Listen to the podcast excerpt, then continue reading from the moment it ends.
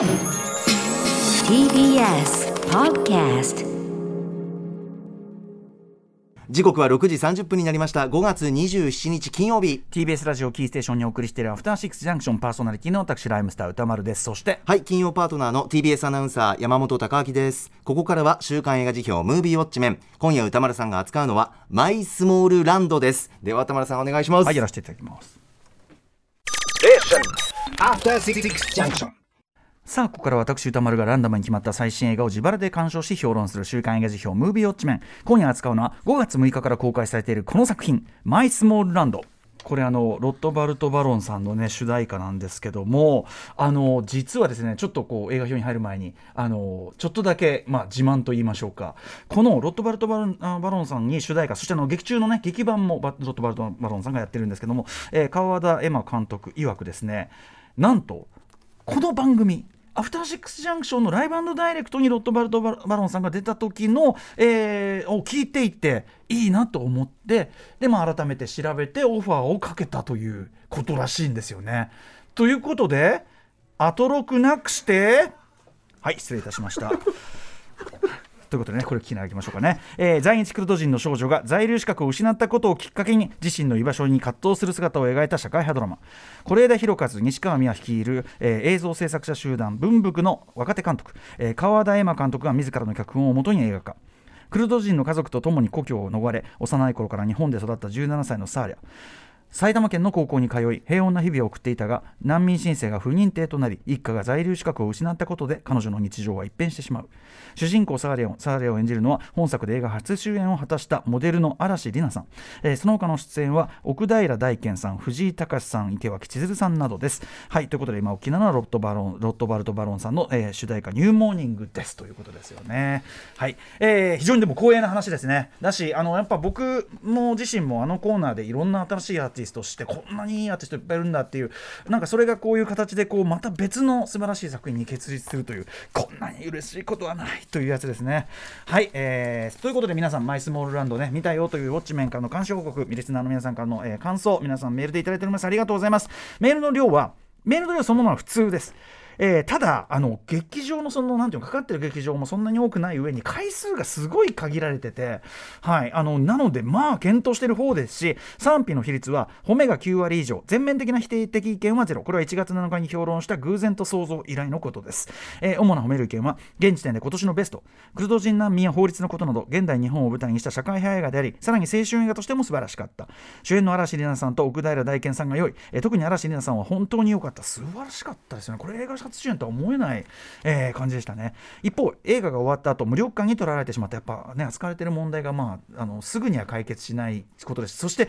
すぐには解決しない割にはっきり俺たちに責任があるみたいなことですからね、えー脇のキャラクターの掘り下げ不足や余計と思えるエピソードもあったといった声もわずかにございました。代表的なところをご紹介しましょう、えー、ふんどしれ太郎さん今年一番の重要作ではないでしょうか。個人的にも暫定年間ベスト作です。見ながらあまりにも理不尽なことを放置している日本のシステム日本社会日本人気質への怒りが込み上げしかし同時に無力感も凄まじく行き場のない気持ちに途方に暮れながらも規制の枠組みの外側にあるアートに未来を託すようなそんな祈りのごとき今作をどう受け取りどう行動していくかが問われているように思いました。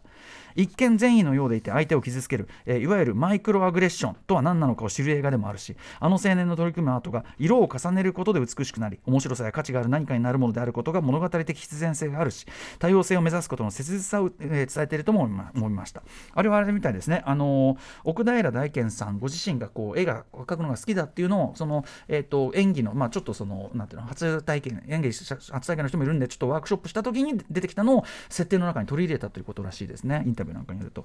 えー、ふんどしゅれ太郎さん感想続きますね。サーリアの手を洗うという行為の意味合いが映画の冒頭と最後で全く違うこと、えー最後のサーリアの、え強い眼差しに今作がかわいそうとか大変な人たちがいるとかそういう気持ちに浸るための映画ではなくこれから先の未来に向けて戦っていくための映画であるのだと感じました。内容をあまり知らない状態でたまたま川口で見ましたがそれが結果的に映画体験としてとても良かったです。舞台川口はね。ズバリ川口なんで、えー川口で2回見てしまいました。というのはその川口に本当にあのああいう、えークルドからいらしてクルド難民で、まあ、在日クルド人の皆さんというのが結構な数いらっしゃるというコミュニティがすでにあるというねそこをベースにしてますね。はい、えー、ふんどしゅうれ太郎さんありがとうございます。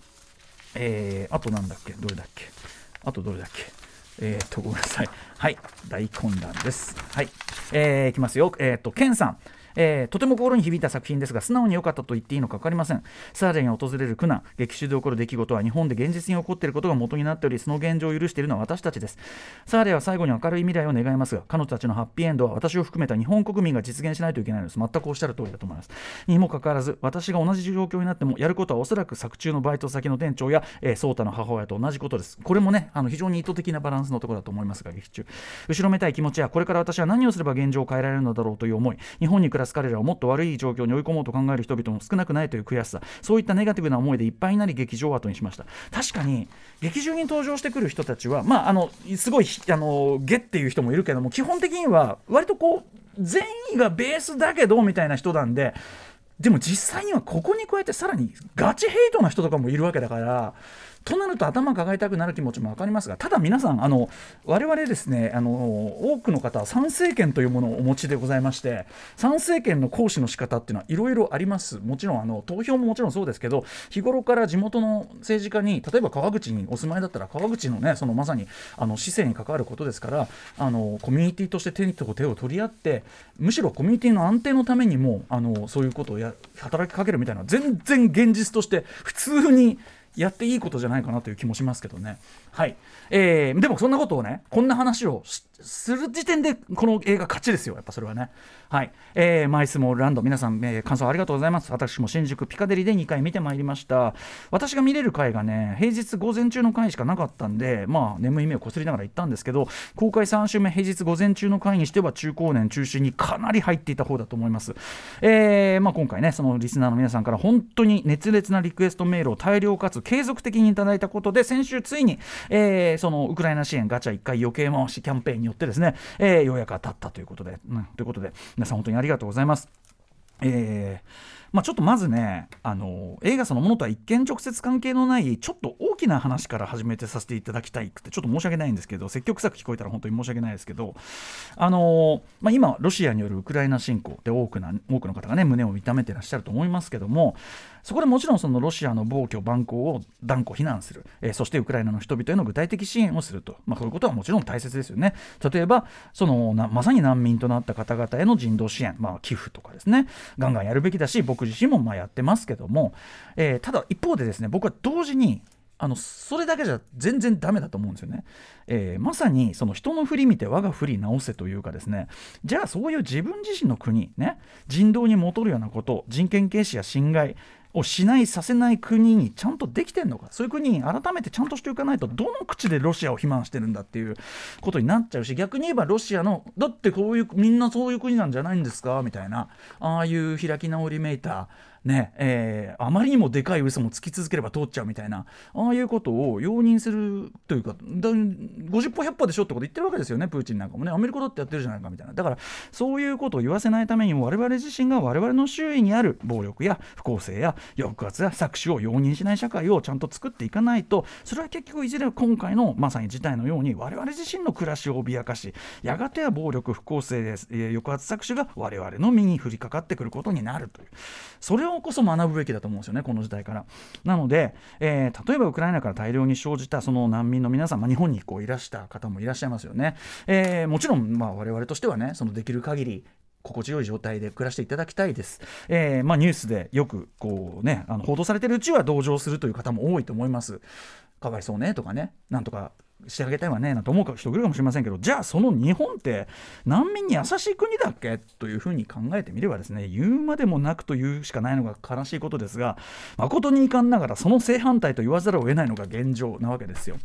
えーまあ、例えばですけどねもう皆さんご存知入管にその、ね、収容中のスリランカ人のウィシュマ・サンダマリさんが適切な医療を受けられないまま死亡したというあの事件はじめ曲がりなりにも人権尊重を掲げ、えー、天津さえ難民条約を批准している国としてあるまじき非人道的な非人道的な非人道的な扱いやですね、えー、が今でも現実にこの国でまかり通ってる。というのは我々も報道などを通じて頭では分かってたりしますよね。はい。まあ、そういうことあるらしいね。ひどいね。なんてことは言ったりする。ただそれこそ僕が今こうやってバーバー言っててもですね、まあ、正直うっせえなね積極せえなみたいなところで終わってっていうのもなりかねないと思う。でその気持ちもわかるんです。でそこでやはり本作のようにですね、まあ、日本における難民の扱いひいては日本は日本人はここからどうしていくべきなのかというね、えー、まあ格好つきで言います社会問題を単なるデータや数字ではない血の通った物語としてこう提示することで多くの人が自分事としてそれを捉えることができるようになるというそうつまりその想像力のリミットがちょっとだけ押し広げられるというこういう作品の意義というのが、まあ、とてつもなく大きくなってくるわけですよね。えー、本作が劇場用長編映画監督デビューとなるこのね川田恵馬さん、えーまあ、先ほども言いましたけど是枝監督のね、えー、元でとかでいろいろやられてきた方ということですけど、まあ、是枝さんと通じるところをまあ確かにあるなっていうか極めてナチュラルな語り口なんだけど実はこうよく作り込まれたこうねあれであるとか語り口であるとかあとは、えーとまあ、社会へのその鋭い眼差しの織り込み方あと子役演出ですよね、はい、あの口伝えでその場でやるという子役演出そしてそれが実際本当にうまくできてる。さすが門下生という感じもしますけども、まあ、とにかくですねえー、例えばこのパンフレット劇場で売られているパンフレット掲載の、えー、この川原監督インタビューでもですねこの題材あのドキュメンタリーにしなかったのはあのこれは要するにあの当事者であるクル在日クルド人の皆さん自身があの、まあ、そういうなんていうかな問題社会大文字の社会問題みたいにしないでほしいなみたいな。一人一人にちゃんとこう事情があるし物語がある、えー、その物語にすることでまさにさっき言ったような自分ごとに感じさせるようなさこのものにしたかったというようなことをまずおっしゃってるわけです。さらに興味深いのはですね本作。当然最初はこれあの今のね本当に世界的なあのフィクションであっても潮流世界的な潮流ですよね。例えばろう者であればろう当事者キャスティングゆえのコーダだったりしますよね。当事者キャスティング大事。トランスジェンダーだったらトランスジェンダーの方当事者キャスティングこれが大事っていう世界的潮流、えー、当然そこを踏まえて今回の作品ももともとは在日クルド人の方々当事者をキャスティングする、えー、まずはそここそ目指すべき方向でまあ動いていたみたいなんだけど、えー、これはですねまさに劇中の登場人物たちそのままなんですけど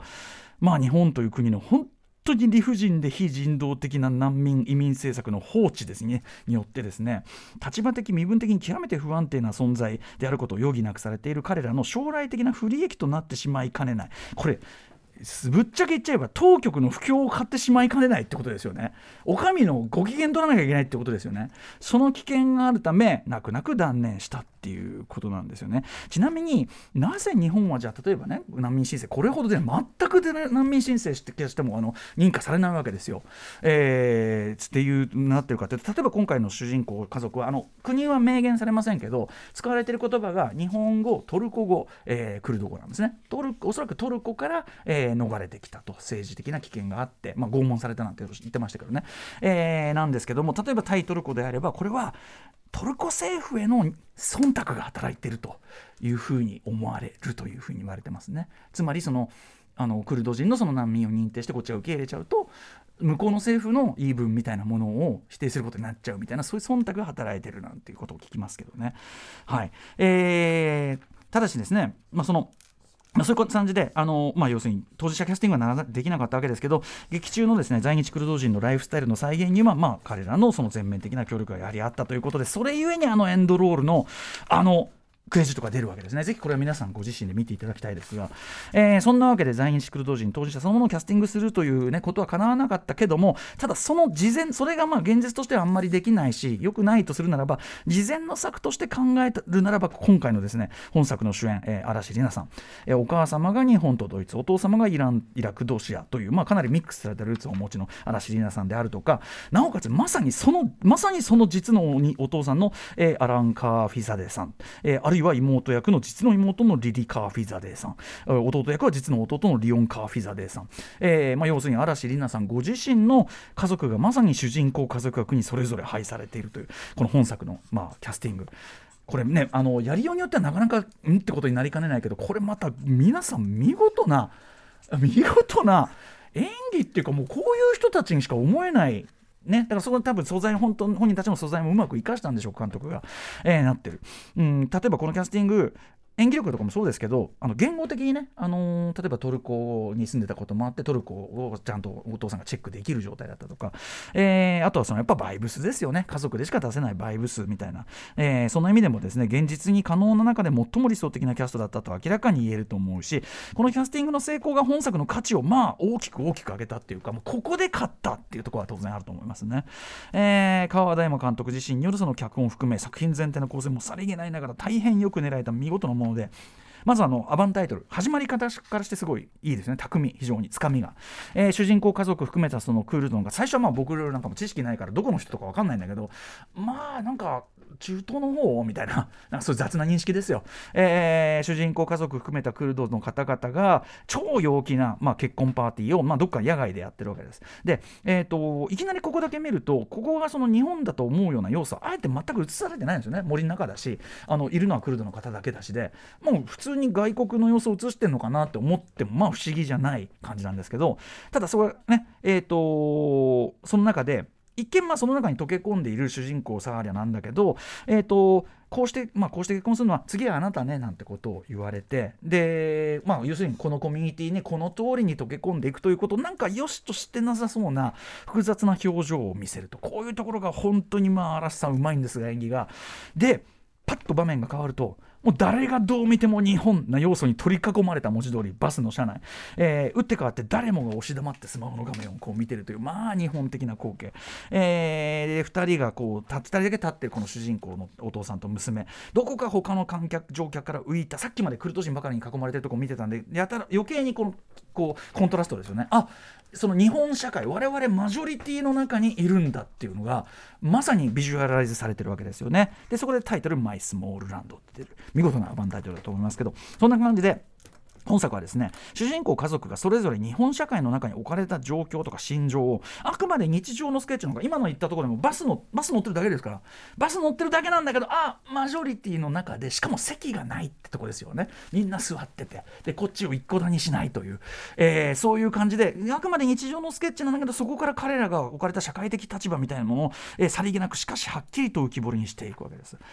例えばですね、えっと、先ほどメールにもありましたけど洗面台前で出かける支度をしているサーリャさんというのが、まあ、頭の方で出るわけですね、えーでまあなんかこう丁寧にこうねあの電気ごて当ててこう髪をストレートにしてるわけです。でまあ後の友達とのやり取りとか含めてまあ彼女なりに日本社会日本人に順応しているんだな的なしようとしているというようなまあ、もうすっかりしているというか、えーで、まあ、朝そこでこうある意味こうストレートバタめすることで日本人寄りにしてる感じっていうのがそこはかとなくまあ示されていると。でそれはラストもラスト。まさに洗面台で終わるんですけども、えー鏡の前に立ったサーリラがやること。見事な次にその最後にサーリアは髪をどうするかってここを注目していただきたい、えーそういうさりげないまあ伏線というのはですね、えーいろいろ他にもありまして例えばベランダに置かれた、あのーえ植木鉢の中のまだまあ若くて細い木というかねまだ1メートルちょっとぐらいですかねそういう木があって。劇中最初はお父さんで次にサーニャ。でまた幼いロビンがですねそれぞれ水をやっているという、えーラスト近くロビンが僕の国みたいなね僕の考えた僕の国を語るところでまあこれはと内でそのまさにジオラマの一部みたいな感じで置かれてたりしますけどもこの木おそらくね、えーご覧になった方分かると思いますけど終盤あの入管の面会室でお父さんが語る故郷のあの木なんですよね。つまりこの木を、まあ、その見るだけでですねこの扱いを見るだけで彼が、まあ、この日本の地を新しい故郷としてここにも故郷はあるんだということで住もうとしてたし文字通り根を下ろすつもりだったということが、えー端的に示されてもいるわけですね。すごいですね。こことかねさりげないけど深いし。グッときますね、えーあるいはですね日本社会のその旧態依然とした外人感カタカナでも外人と言いましょうか感が端なくも露呈する数々のよくある場面ということですよね、はい、あの実は自身の出自を偽っているサーリャのそのその話題に対するこう入り混じった感情の表現みたいな本当にこの時に嵐さんはこうなんていうかなそこに順応してしまってる自分もいいのかなと思うけどみたいな瞬順が本当に見事ですよね、えーでまあその外人感日本人の外人感端なくも露呈するよくある場面っていうならばやっぱり一番きついのはあのコンビニで話しかけてくる女性の徹底した悪気のなさゆえの主人公が味わう絶望感これはまあ我々自身も正直ああいうモモードの時ってありましたしね我々自身の無神経さ無知さ、えー向き合うことになるくだりですよねそしてその日本的外人感がよりによって、まあ、奥平大賢さんのですね、まあ、非常に醸すこう好ましいシャイさつつましみ深さと相まってこれとてもキュートで美しいあの挨拶としてのキスというシーン。これと日本人的なさっきから言ってる外人感が最低最悪の伏線回収となり